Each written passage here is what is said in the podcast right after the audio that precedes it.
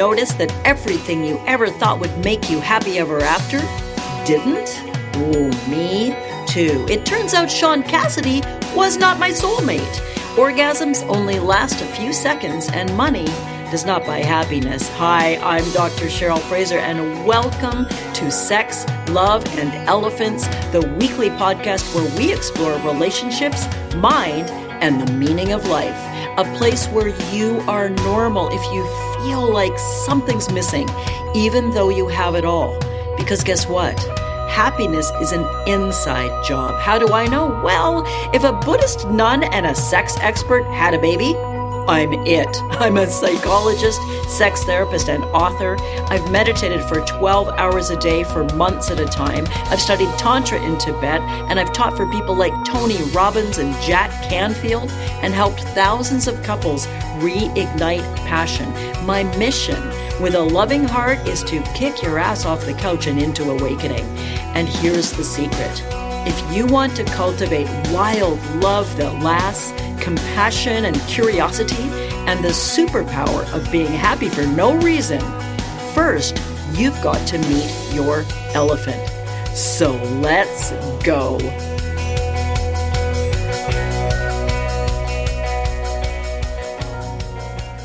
Well, hello, everybody. It's me, Cheryl, here. And what an absolute delight it has been for the last many weeks. All summer long, we did the Summer of Love series. We did the Fall into Love series. Then you heard all sorts of wonderful, I hope, helpful material about sex and love and relationships. And these last few extra special podcasts we brought you while I was offering my 12 week immersion couples program. We've started. It's amazing. Thanks to all the couples who've joined me for this extraordinary adventure. If you missed us, hopefully you can join the waitlist and maybe join us next year. But today, the name of this podcast is Sex, Love, and What? Elephant. So I'm bringing you tonight and off and on over the rest of the fall and winter, a mixture of relationship oriented podcasts, sexuality oriented podcasts, and elephant podcasts. What's the elephant? Well, you can go back and listen to earlier episodes, but the elephant is the wisdom inside us. I study and teach and practice to the best of my ability, not so good some days, Buddhism, Buddhist philosophy, the teachings of the Dharma, meditation, and more. And tonight's podcast is taken from a class I gave a couple of weeks ago, a Dharma class, a teaching drawn from Buddhism. And what you're going to hear about is what do we do when the tough stuff happens? How do we draw on an inner elephant courage and wisdom to help us get through the biggest losses in our life? Without further ado, here we go. The audio quality is going to be a little bit different. This is taken from a, a virtual class I did, and I hope you really enjoy it. And I'll be back with you next week with a brand new episode as well. I had a few ideas for tonight. This will be um, a reasonably short talk, I think, with a little help from a cat. But I'm going to tell a story of a, a, a, patient of mine who I've been working with off and on for many years. She's in her uh, mid 70s, delightful woman, and uh, I know she won't mind sharing this with you. Very recently, in the last few weeks, her mother died. Her mother's been um, very, very ill with advanced breast cancer and dementia. And she finally slipped away about two or three weeks ago. Uh, and my patient, who I'll call Janice, not her real name, there was some relief and grace in her mother's body finally letting go, but Janice is also concurrently with uh, waiting for her mother to pass.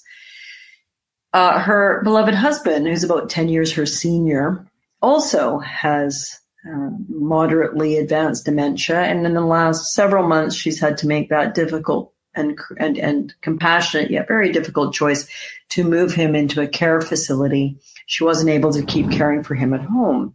She visits him every day, and um, all things considered, he's fairly comfortable and doing fairly well there. But put yourself there. You may well know people who've been there. You may be there yourself, where your mother has died and your beloved life partner is in care and you're alone in the house.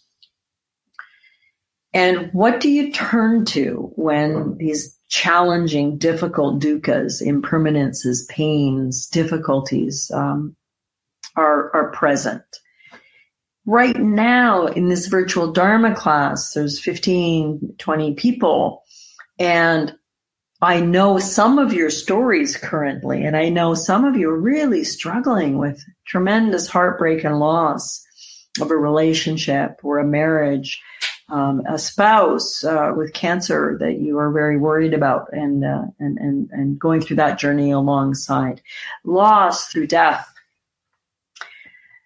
and there are some who are probably right now, your lives are reasonably okay. There's nothing very big. But I want to circle back to the woman I'm calling Janice. Janice is a, a, a very sweetly committed Christian her faith is important to her. Her relationship with God is important to her. She's got a beautiful, uh, I would call it a Dharma view, as did my grandmother as a, as a strong Christian, of essentially loving kindness and compassion, service to others. So much beautiful overlap in these beautiful teachings. And as I was contemplating our conversation tonight, she kept coming to mind in terms of how much solace, how much uh, grace, how much comfort she is able to receive um, these days through the loss of her mom and the, the, slow loss of her husband and other difficult things by connecting in prayer, connecting in a, in, in a in a silence practice through prayer, not dissimilar at all to what we've done tonight. Coming home to uh, Buddha Dharma, to Buddha nature, to mind, to heart, to God, to the universe and when she's at her most bleak, she can always come home to her faith, to her um, belief, and, and in her understanding that her mom is at peace now. Um, she had a, twinkle in her eye when I saw her last. Uh, Queen Elizabeth had died, and she said, "You know, my father, uh, her father's still alive. Has just lost his wife." He said, "Well, you know." Janice, now there are two great women in heaven, and maybe mom is having tea with the queen. So as I thought of that, it's so similar to what I'm offering today, which is in in the easy times, in the medium times, and let's be honest, particularly in the toughest times your house burns down, your mother dies, your husband needs to go into a dementia care home, um, someone you love walks out on you and says the relationship's over, um, you go bankrupt, you get fired, um, on and on and on. You get sued. Um, someone reneges on a contract, and there's financial fear and worries of the future. The more dramatic dukkha's, uh, the more dramatic sufferings, the more dramatic stuff we don't want. I guess to cut to the chase, we could call this talk, What Do We Do When the Chips Are Down? What do we, what do we do when things are tough? What do we do in the darkest hour? And I use the example of uh, the person I'm calling Janice is that she can always come back to her dharma, her her truth, her her faith, her solace, and it helps a little bit. Does it take all the pain away? Well, of course not. None of us are foolish, but it's been such a beautiful practice. There's been some challenging things going on. Um, nothing terrible. I'm absolutely fine overall, but some challenging things going on for the last month for this being. And where do I find solace? Yes, I find some solace, as I hope we all do, in, in the love of friends, um, having a, a, good person to talk to, hugs from my husband, definitely purrs from the cats, wags from the dogs. Uh, but ultimately, in addition to those beautiful relative solaces or comforts or um, kindnesses, really where there is peace is in what I am modeling and sharing and inviting tonight coming home. No matter how strongly in a very classic Buddha Dharma teaching, I can give a, a, a talk on again uh, soon if you like, of the eight worldly winds. Uh, we're blown about by circumstance. And I'm not meaning we're, you know, helpless victims, but if you go home tonight and your house has burnt down due to an electrical flaw, your house has burnt down. You know, the winds of change have thrown that at you. They've blown that into your life. Goodness, in a very real way, um, on the uh, east coast of Canada, with that hurricane or storm off Newfoundland and off the Maritimes, one woman was swept out to sea and they found her body. Uh, boom, the winds, or, or, or in that case, the waves of change.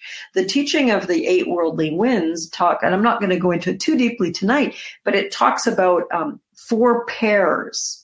One of them is uh, praise and blame right? So you're living your life and maybe your boss is really happy with your work and you're getting some really verified and, and, and fair praise about your hard work and the wonderful job you're doing. And then there's a management shakeup as so, so often seems to happen in these larger companies. My sister's company's just gone through um, doing a big merger and then there was a huge unexpected management shakeup where they kept my sister, but they were going to lay off her boss and her number one colleague, two wonderful people who were excellent at what they did. The winds of change from from praise to blame. So you're wonderful. We appreciate your work. You're such a valued person. Change, change, change. Maybe we're cutting back for whatever reasons, and now it turns to blame. We're going to let you go. Thank you for what you've done. We don't need you anymore. And another uh, pair of these worldly winds, there's four pairs, is um, pleasure and pain. We can take that as simple as um, if you're a little bit hungry and there's a lovely uh, sliced apple and you eat a few pieces, it's pleasurable.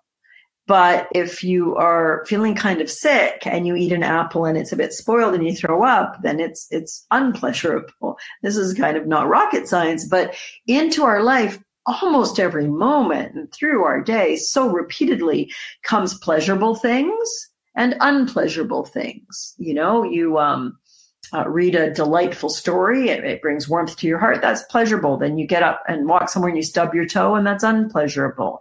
The Buddha's teaching of these eight worldly winds, these four pairs, fame and disrepute, and pleasure and pain, praise, praise and blame, I forgot the other one off the top of my head, but that doesn't really matter because the point is, holy smokes, do we ever get buffeted around by what?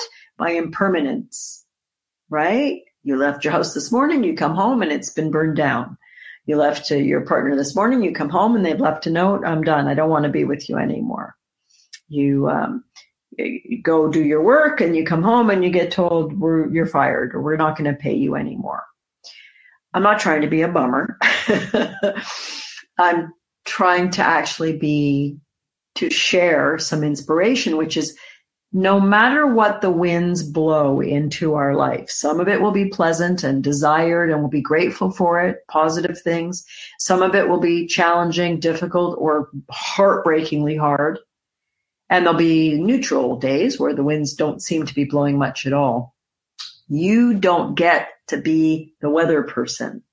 You don't get to choose a fair and sunny day every single day. Oh, how I wish we could. Hey, imagine if we could choose. I want nothing but praise and pleasure and uh, fame and, and all the good stuff. What are we left with? We're left with coming home. We're left with equanimity is another concept many of you are familiar with, maybe a newer word to some. We're left with who am I in the midst of the storm? How do I react to the unwanted, painful, or difficult winds? How do I show up with compassion for myself, with compassion and wisdom in terms of any actions I might take? I get to decide what kind of tree I am.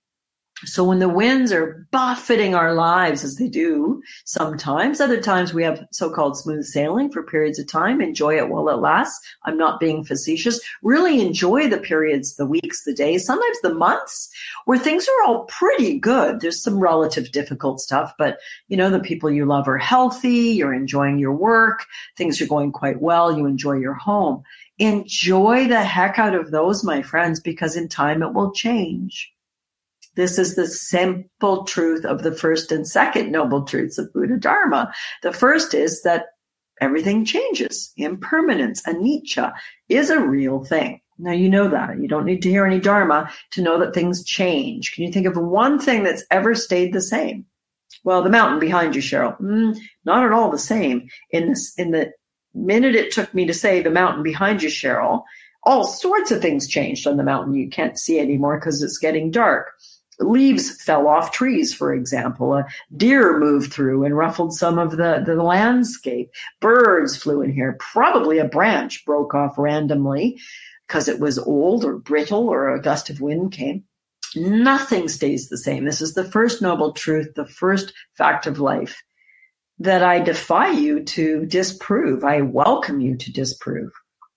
What's constant? What stays the same?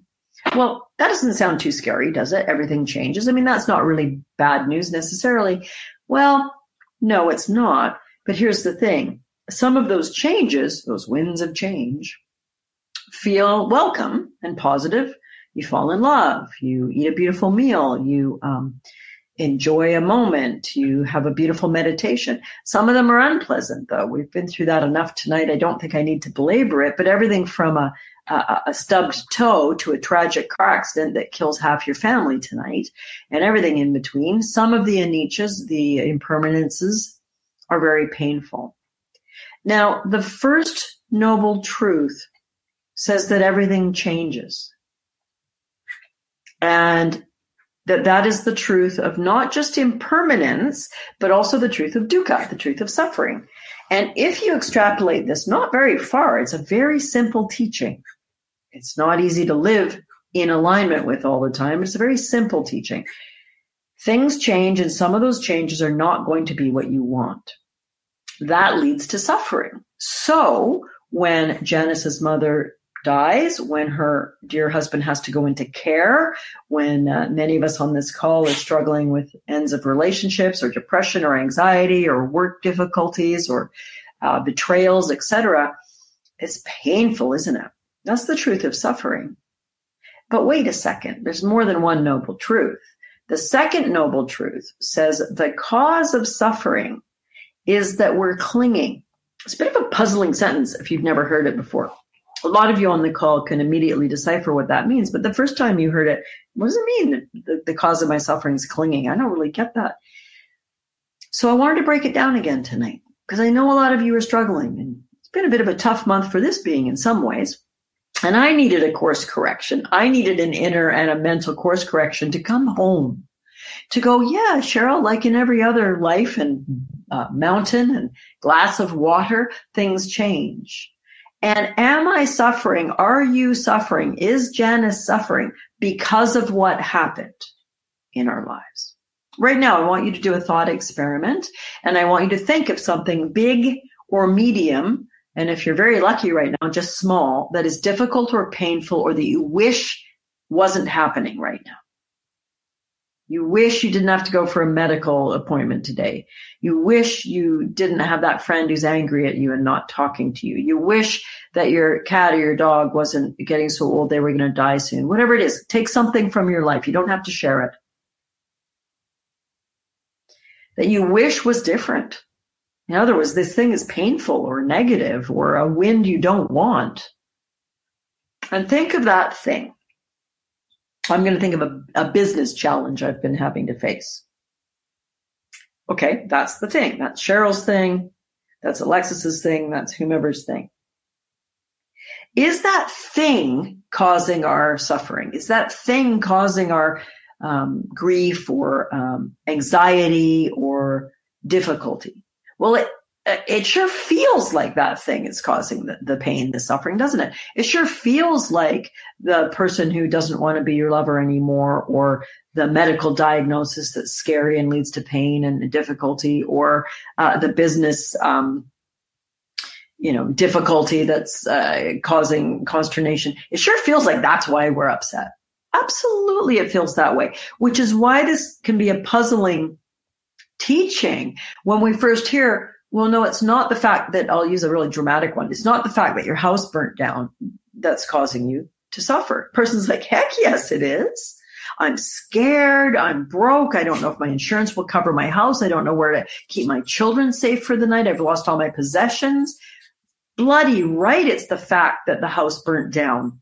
That's the reason I'm suffering what are you telling me? In fact, uh, it can be quite unkind to teach Dharma or share Dharma with a friend clumsily. Say, well, you know, it's not the fact that your house burnt down that you're suffering, it's your mind. That can be very unskillful. Be very gentle and don't say that. at the wrong time in the wrong way to someone where it can make it seem like you're blaming them for being upset. But at a deeper level, it's not the event you've just thought of or the event I just brought to mind that's troubling me a bit and it feels like has been causing me to suffer. The, the reason we're suffering isn't that our house burned down or fill in your event or pain there. It's our reaction to the fact that the house burnt down.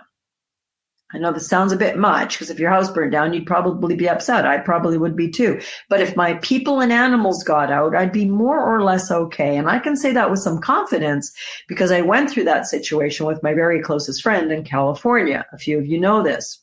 About five, six years ago, when the horrifying fires happened in Santa Rosa, California, 65 people were killed that night. Hundreds of houses burnt to the ground, including my best friend's house where I was staying. We had to run for our lives, jump in the car with the kids and the dog while the, the buildings were on fire, the sky was on fire, uh, the freeway was on fire. It was very, very dangerous. And my friend's house and the entire subdivision, 40 or 50 houses on the hill where they lived, were literally burnt to ash. So I can say with some confidence, my dear friend, who isn't a stated Dharma practitioner, but has very similar worldviews to those of us that study Dharma.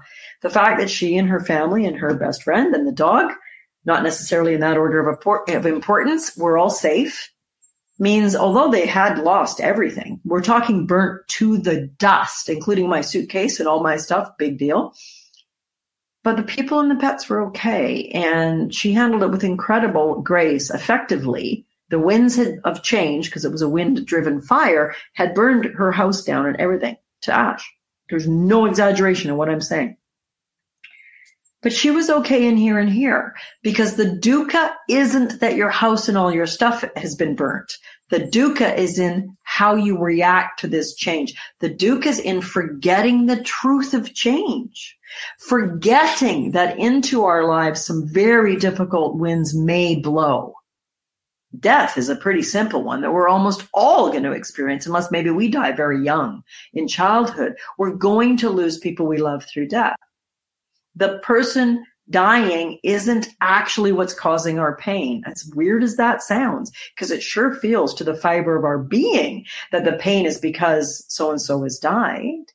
But really the pain, this is the second noble truth, is that we're clinging to want it to be different. We're clinging to wanting our house to not be burnt to ash. We're clinging to wanting our mom to still be alive and well. We're clinging to wanting our husband to be chuckling at home with us over tea and toast instead of not sure who we are anymore while he lives in the memory care home. We want everyone to behave kindly, ethically, and pay what's owed. We want our boss to see how hard we've worked and not lay us off because of a corporate shakeup. But here's the empowering and almost impossible sounding truth of that second and third noble truth. I haven't mentioned that one yet.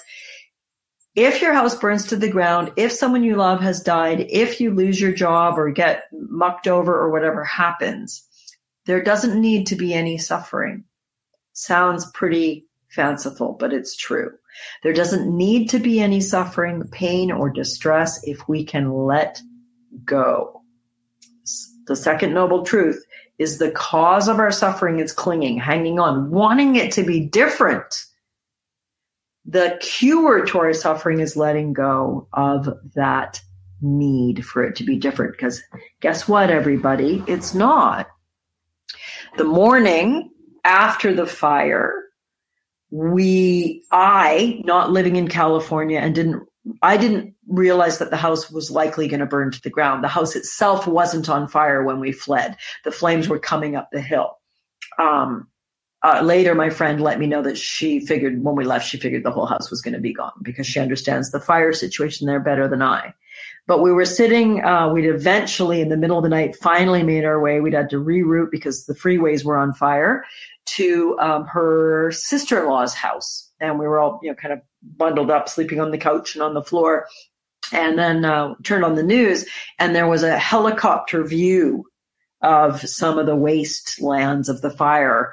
And as we looked, the helicopter camera zoned in on their hill, which had 50 or 60 or 70 houses, and it was ash. And there's this moment of realization it's all gone. In that moment, there could have been a tremendous amount of suffering. I'm sure there was some.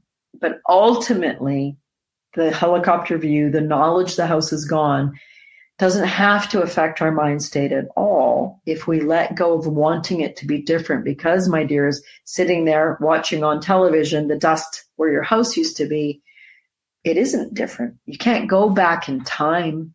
You can't unfire the fire. You can't restart the clock to yesterday. We know that. None of us are dumb. But when we act as though this never should have happened and this is such a disaster and how can I ever recover and what can I possibly do? We're forgetting a simple, elegant, beautiful first truth. Everything changes. And I never want to unintentionally minimize your pain. And I don't want to unintentionally minimize mine. I don't want anyone to mistakenly think I'm saying, ah, get over it. Ah, suck it up, prince or princess. It's only a house. It's only a job. It's only money. Crap happens. That's not compassionate or kind unless you've got a great relationship with that person and they understand that sense of humor, and that is kind. But ultimately, compassion says this compassion says, please can we help each other remember that everything changes? And obviously none of us want your house burnt down or your to be fired or someone you love to be dying or having dementia. But this is the truth of reality sometimes. And into all of our lives some storms will come. And when i come home i'll bring this to first person right now. When i come home which i admittedly haven't been great at doing in the last few weeks. I've had moments of grace, but there's been a lot of consternation and difficulty uh, due to some difficult winds. When I come home, the winds stop. The impact of the winds is still around me. If they've knocked things into rubble, the rubble's still there, but I am not suffering. Because in those moments, like tonight with you beautiful beings through my screen, I let go of clinging to wanting it to be different or the stories we cling to, like this isn't fair. It, it, may not be. Maybe it's not fair when your house burns down, but there it is. there it is, gone. That person's being unethical. They might be. And yet that's what you have. The truth of reality is that is the present circumstance. So when you cling to, it shouldn't be this way and I'm going to push it and pull it and make it be different and beat it into submission and change reality. Turn this. This is the bunker for the bell, by the way, in case you're wondering where the heck that came from. Um, I'm going to turn this into a Harry Potter magic wand and magic all the change away. My friend's house is going to come back, and my patient's husband's going to not have dementia, and he's going to come back home and eat, eat uh, toast and drink tea and be hilarious the way he always was.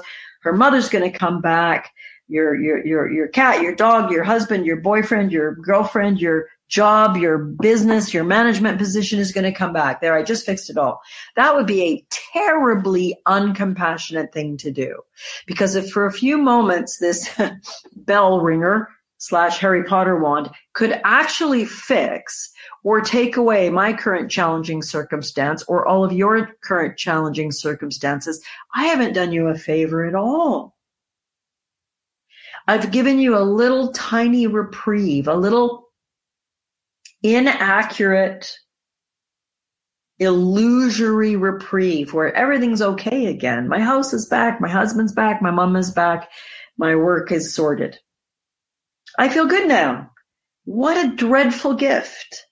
Because all I will have given you is momentary illusion of okay and I'm not saying you shouldn't enjoy those moments where things are okay for a bit, but if my solution to help you feel better and myself feel better was I'm just going to make all the stuff that's bothering us go away, we're hooped. Because the first noble truth, the truth of change, the truth of impermanence dictates, as did the law of physics, science, and everything else, it can't last okay. The husband can't remain undemented forever. If we could bring someone back from the dead, they'd die again eventually. We can't solve our dukkha by solving the circumstances that we think are causing us pain, the loss of our house. We can only solve our dukkha by accepting the truth of what is and letting go of that clinging that says, I don't want my house to be gone. But my dear love, it is. So when we can stop clinging, when we can accept with as much grace as we can in that moment and let go and say, this is really hard and sad. And I wish it hadn't happened, but it has. And then maybe we can shed a few tears Maybe we can make a cup of tea. Maybe we can ask for a hug and maybe we can sit on our butt and invite our mind to come home. Sit on our butt and invite our heart to come home. Sit on our butt and come to this perfect present moment, literally right now, where everything's okay. Everything's entirely okay.